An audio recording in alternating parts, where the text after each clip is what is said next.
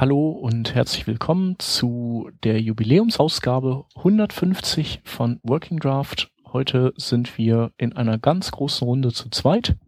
Da hätten wir einmal den Peter. Moin. Und mich, den Chef. Und äh, weil der Peter auf dem letzten Loch pfeift, gesundheitstechnisch, halten wir uns heute kurz, werden ein paar News oder eine News verlesen, ein paar Links und dazwischen eine Runde Glücksrad spielen und äh, versprechen hoch und heilig, dass es nächste Woche dann umso toller weitergeht. Ähm, die News ist, dass äh, Firefox 29 jetzt auch CSS-Variablen ähm, implementiert. Äh, wenn ich das richtig sehe, dann ist es noch unter so einem experimentellen Flag. Ähm, und damit ist es der zweite Browser nach Chrome. Ich weiß nicht, wie es mit WebKit aussieht, aber ich glaube, das war ja noch vor dem Split. Ähm, also wird WebKit, Blink und Firefox die drei, äh, inklusive dann natürlich auch äh, Opera, die die äh, Riege unterstützt die CSS-Variablen, fehlt also noch Microsoft als letzter Mitspieler. So. Und ähm, ja, dann sind wir schon beim Glücksrad spielen und ich würde sagen, Peter, fire up the engine. Jo, Fire Up the Engine heißt, ich scrolle wie ein Berserker durch die HTML5-Spezifikationen, Glücksfee Shep sagt Stopp und wir gucken mal, bei was wir da ankommen. Ähm, genau. Wildes Scrolle beginnt jetzt. Shep, ähm, ja. bitte führe uns du kannst Ja, du kannst ja so Hinweise geben, wann, in, wann es vielleicht gut wäre, wenn ich oder wann es vielleicht schlecht wäre, dass ich was sag. Naja, ich muss dazu sagen, ich scrolle ja nicht, dafür ist das Dokument mittlerweile schon zu lang, sondern ich nehme halt den ähm, diesen, diesen, diesen kleinen Button da in der Scrollleiste und ziehe die Maus rauf und runter. Deswegen geht das auch jetzt okay. zu schnell, da kann ich nicht genau sagen, was Sache ist. Aber wir könnten ja zwei Stops machen. Einmal ja. so grob und dann scrolle ich nochmal feinjustierend nach oben oder nach unten und dann kann ich so irgendwie vielleicht. Okay. okay. Dann mach mal jetzt den ersten Stopp. Okay. Und jetzt scrolle ich hoch oder runter? Äh, hoch bitte. Okay, ich scrolle hoch. Ähm, boah, ruckelt das. Das Dokument ist echt viel zu lang. Okay, ich scrolle hoch. Du darfst jederzeit oh. gerne Stopp sagen. Stopp. Ähm, wir sind bei einem HTML-Element gelandet, dem Call-Group-Element. Mhm. Ähm, das ist ja kein HTML5-Element, wenn ich recht informiert bin. Mm, also du meinst, es ist keines, das mit im, Zuge von dieser HTML5-Geschichte neu eingeführt wurde? Genau. Oder meinst du, das ist deprecated? Ähm, nee, ja. deprecated ist es definitiv nicht. Das erfreut sich bester mhm. Gesundheit und kann benutzt werden. Das Call Group Element, sein Nachbar das Call Element und das T-Body Element. Du hast uns hier wirklich, glaube ich, in so das, ähm, das, das Caption Element. Das sind ja alles so Elemente, die benutzt man eigentlich nicht, oder? Mm, also Call Group und Call benutze benutze ich schon und für Caption gibt es auch einen schönen Anwendungsfall. Ähm, war es nicht so, dass Caption total schlecht zu gestalten war? Also ich habe das ewig nicht mehr angerührt. Ähm, ja, kann gut sein. Auf jeden Fall. Ähm, also äh, Caption, also als, äh, also die, fangen wir mal so an, die, das sind alles Elemente von, die, die zur Table gehören. Ähm, und Caption ist eben der, so, so eine Art Bildunterschrift zu der Tabelle. Ähm, nee, Überschrift, ne? Oder Überschrift. Weil für ja. Unterschriften hast du, also für so bla bla bla, Figure so und so, Tabelle der Tabelle, die die Normalverteilung zeigt, bla bla bla, das ist ja ähm, ein Fall fürs Figure-Element. Genau, aber, aber äh, quasi im, im Kontext der Tabelle ist es, ist es dann nicht eine Art Untertitel? Es, also wo wird's denn hingelayoutet? Wird's nicht unten drunter gepackt? Ähm, lass mal kurz gucken. Ich weiß das alles tatsächlich. Ich meine nämlich schon. Ja, ich meine, es wäre unten drunter. Also erstmal, was das, was das, was das sein soll, also laut Semantik, laut Semantikbeschreibung ist halt, dass es den Titel einer Tabelle ähm, anzeigt. Das ist ja schon mal der Unterschied, Unterschied zu der ähm, Fig Caption, was ja die Beschriftung ist, was ja so ein bisschen was anderes ist. Mhm. So. Ähm, so, ich sehe auch, das liegt drüber. Äh, und es ja, es liegt halt eben, was ist halt ein Teil vom Tabellenlayout-Modell-Ding. Mhm. Stimmt. Und da gibt's ja noch die Table Summary. Kurz mal nach der gucken. Table Summary. ist es? Ah, das gute Self-HTML. Was würden wir ohne das Self-HTML machen? Ganz ehrlich, also wenn ich, also ich schaue ja, wenn ich so Self-HTML-niveaumäßige Informationen brauche, schaue ich ja immer in die ähm, Web-Developers im Spezifikationsvariante, also so Spezifikation ohne das ganze Algorithmus-Genörde. Mhm. Developers.botwg.org, was den Vorteil hat, ähm, sich mit HTML5 Offline-Magie sowieso bei dir zu installieren, mit Application Cache und so. Mhm. Das ist so, also von Self-HTML gab es auch mal so eine Windows-Help-Datei-Variante, oder? Ja, ich glaube schon. Mhm. Ja, und das ist dann sozusagen die moderne Version davon und hat so das gleiche Dokumentationsniveau, was jetzt die Tiefe angeht. Ist eigentlich mhm. ganz hübsch. Ähm, ich wollte ihn nicht ablenken. Ich hatte nachgeguckt, äh, Summary ist nur ein Attribut von der Tabelle, ist also kein Element. Ähm, also jedenfalls dieses Caption-Ding, das ähm, da hatte der Ian Devlin ja mal so einen schönen Trick gezeigt, wie man ähm, bei Responsive Web Design die ähm, das, diese ganze Display-Table-Familie nutzen kann, um ähm, Elemente äh, visuell umzusortieren. Also wenn die im Quelltext eben in einer anderen Reihenfolge stehen, kann man halt durch das Zuweisen von ähm, unter anderem Display Table Caption ein Element, was eigentlich ganz unten steht, äh, also gerendert nach oben zwingen. Also so ein bisschen so was wie Flexbox für Arme. Insofern, also da hat, also so in dem Kontext äh, nutze ich Caption eher mal. Äh, als Element habe ich es eigentlich eher selten benutzt.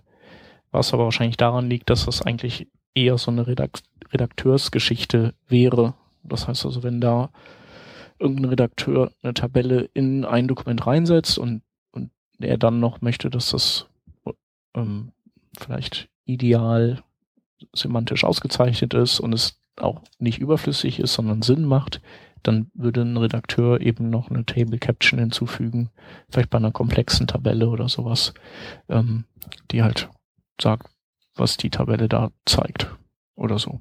Mhm. Okay. Ansonsten äh, Call Group und Call, die habe ich auch gerne benutzt.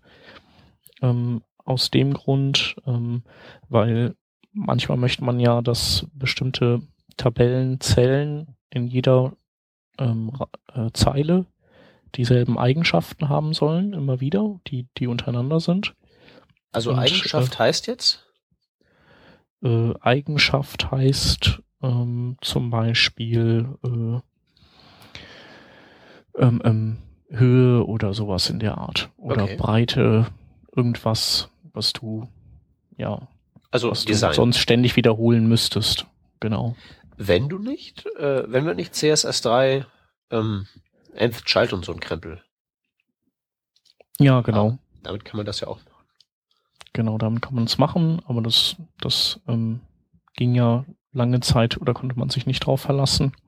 Und da habe ich halt gerne Call Group und Call genommen, um ähm, äh, die kommen halt, die äh, Call Group ist wie eine TR und Call sind wie TDs innerhalb dieser TR und die setzt man über die, ähm, die erste TR drüber, die von der Tabelle, die erste. Und dann kann man da äh, für alle Tabellenzellen in der Spalte darunter eben einheitliche Eigenschaften vergeben. Und muss sich dann eben nicht immer wiederholen.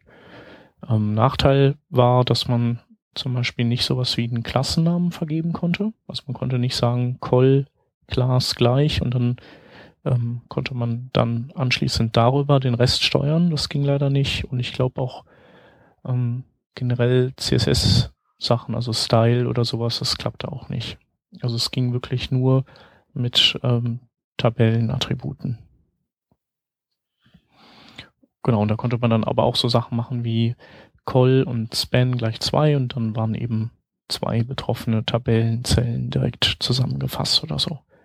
Hm. Oder zum Beispiel Vertical Align und so Sachen. Hm. Die das konntest du halt darüber machen. Ist faszinierend, dass ich auch, auch früher mich nicht erinnern kann, die öfter mal eingesetzt zu haben. Mhm. Hatten, habe ich irgendwie nie gebraucht.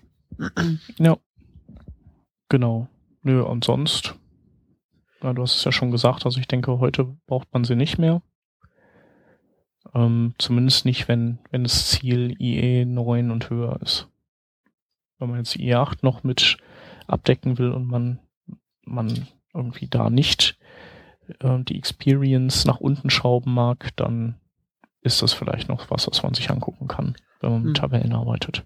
Aber ich bin ja sehr positiv überrascht in letzter Zeit, dass ich von sehr vielen Firmen höre, ja, IE8 schleifen wir noch mit, aber nicht mehr mhm. lange. Die haben den alle schon auf die Abschussliste gesetzt. Das ist ähm, echt nicht schlecht, weil ab dann geht's ja wirklich spürbar bergauf. Ja, auf jeden Fall.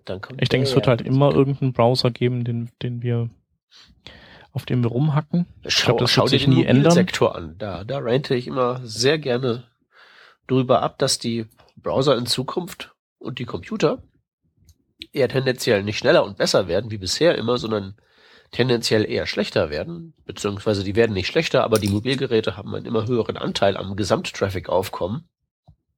Ja. Heißt also, dass, dass, dass so im, im Mittel wir mit was Schlechterem rechnen müssen als bisher. Und die schlechtesten Browser sind ja auch, also die, schle die von den aktuellen, von den aktuellsten Versionen aller Browser sind die schlechtesten ja die mobilen. Wenn du dir jetzt so ein Mobile Safari und so ein Krempel anguckst und das neben einen vernünftigen Firefox oder einen vernünftigen Chrome hältst. Ja. Das äh, sind interessante Zeiten, in denen wir leben. Ähm, Apple hat doch jetzt, wo du es gerade ansprichst, die hatten doch jetzt ein 701er im 701er Update haben die äh, nochmal eine Erweiterung für das äh, Meta Viewport reingesetzt. Habe ich gelesen. Die sind echt total gaga, die Jungs. Ja, statt irgendwie da mal dieses, ähm, also die, die, das, was sie implementiert haben, ist ja, glaube ich, nicht so ganz sinnlos, ne? Dieses, äh, dass die obere und untere Leiste verschwinden können, war das, glaube ich, ne? Vom äh, Browser-Interface. Genau. Was ja mhm. erstmal nicht sinnlos ist, aber äh, ich frage ich, ich frag mich ja, warum bauen die sowas immer in HTML-Tags ein? Mhm. Das sind Style-Anweisungen. Das waren sie schon beim ersten Mal. Ja. Also ja, vielleicht ist ja der HTML-Parser von WebKit besonders schön geschrieben oder so, ich weiß es nicht.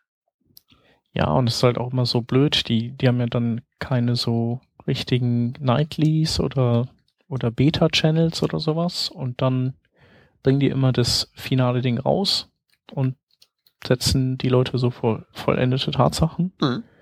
Und dann können die anderen mal gucken, wie sie sich darum rum äh, engineeren oder eben so die, die spucken einem immer ganz fies in die Suppe rein. Ja, das ist so, so Browserkrieg 1.0 mäßig, ne? Mhm. Ja, echt nervig. Also ich weiß nicht, ob die das wahrscheinlich äh, nutzen, die sowas auch oder wünschen die sich interne Abteilung von denen das so, so wie damals beim IE vieles ja von der Outlook Web Access Gruppe kam, ähm, sowas wie Ajax und ähm, oder auch das diese Kantenglättung der Schriften, die kam ja auch von der Office Gruppe. Also die haben ja dann auch ihre E-Books sind, äh, was weiß ich, sind dann auch HTML und der App Store ist in HTML und dann kommen die halt alle und klopfen und sagen, wir hätten das gerne und so und brauchen das und dann denken die sich wahrscheinlich schnell mal was aus. Aber ist schon blöd. Ja, kannst du nichts machen. Ja. Aber hey, nee. immerhin sind wir nicht in irgendwelche Parser-Algorithmen reingetreten. Genau. Ja, dann würde ich sagen, machen wir die Links. Das machen wir. Denn äh, ansonsten wird die Revision doch zu lang. Also mehr als eine Viertelstunde wollten wir ja nicht. Wollen wir nicht riskieren. Nee. Und deswegen machen wir, äh, machen wir jetzt die Links. Und der erste, das ist ein Tutorial ähm, über ähm, im Groben über Z-Indizes und ähm, die Stacking-Kontexte und die Stacking-Order innerhalb der Stacking-Kontexte. Und ähm, ja, Stacking-Kontexte an sich sind ja schon eine interessante ähm, Geschichte, aber die Stacking Order sind auch total interessant und wenn man sich mit denen noch nicht befasst hat, dann kommt einem das alles manchmal ein bisschen komisch vor und dann versucht man sich mit Z-Index 9999 irgendwie zu retten. Also ich nehme mal 1337. Oder 1337, aber ähm, klappt ja dann meistens nicht und ähm, der Grund liegt eben äh, in diesem Tutorial erklärt und es ist wirklich ein super Tutorial wenn man das gelesen hat, dann glaube ich, ähm, kann man eigentlich, hat man ein gutes Gefühl dafür, ähm, was da unter der Haube gerade im Browser passiert mit dem Stacking. Ähm, das nächste Ding ist ein jQuery-Plugin, das Bilder analysiert, die man auf seine Seite klatscht und dann den Hintergrund entsprechend in äh, dieser Farbwelt einfärbt. Also so ein bisschen wie das Adobe Cooler. Ähm, nur eben als jQuery-Plugin zum Beispiel, wenn man, ähm, wenn man eine Foto-Gallery hat oder sowas, da kann man halt dann die Hintergründe von jedem Slide so ein bisschen in der Farbwelt einfärben, äh, die das Foto hat. Oder auch so ein bisschen wie diese Philips Ambilight-Sachen. Ähm, und der dritte Link von mir ist ein Blogpost äh, im IE-Blog. Da geht's um äh, die vier neuen, ähm, also von der W3C Performance Group spezifizierten APIs. Das ist die Performance Timeline, die Navigation Timing API, die Resource Timing API und, ähm, und ein JavaScript Profiling API.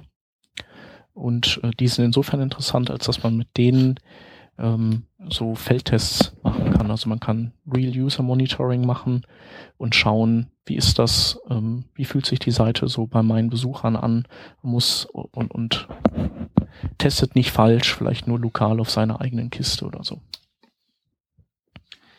Jake Archibald hat den definitiven Promise-Artikel geschrieben und den würde ich gerne zu lesen empfehlen. Ähm, äh, Aufhänger für das Ganze ist, dass ähm, jetzt tatsächlich natives JavaScript Promises als Bürger erster Klasse haben soll. Und falls euch das überhaupt gar nichts sagt, was das alles soll, ähm, könnt ihr den Artikel lesen. Also sowohl, wenn ihr gar keine Ahnung habt, was Promises eigentlich sind, der erklärt's euch, als auch, wenn ihr das alles schon genau wisst und ihr nur wissen wollt, wie die neuen ECMAScript-Spezifikationen dazu aussehen, auch das gibt's hier, also eine TLDR-Version. Ähm, sehr guter, sehr langer, sehr ausführlicher Artikel und nicht ganz ununterhaltsam geschrieben, allerwärmstens zu empfehlen. Und kurz vor Sendungsbeginn scrollte an uns vorbei ein Hoodie-Plugin für AngularJS, was ja irgendwie sozusagen einige von unseren früheren Revisionen mal elegant verheiratet. Das Ganze ist wirklich frisch aus dem Ofen, komplett ungetestet. Weder wir noch sonst irgendwer hat das schon ausprobiert. Aber weil es halt eben so gut in die letzten Revisionen reinpasst, dachten wir, spendieren wir mal diesen Link. Und damit wären wir dann auch schon durch. Jawohl. Genau, dann äh, gibt's demnächst wieder eine Revision kurz vor Heiligabend. Ähm, hoffen wir mal. Und ähm, ja, dann vielleicht auch mal wieder was länger. Bestimmt wird's länger. Tschüssi. Tschüss.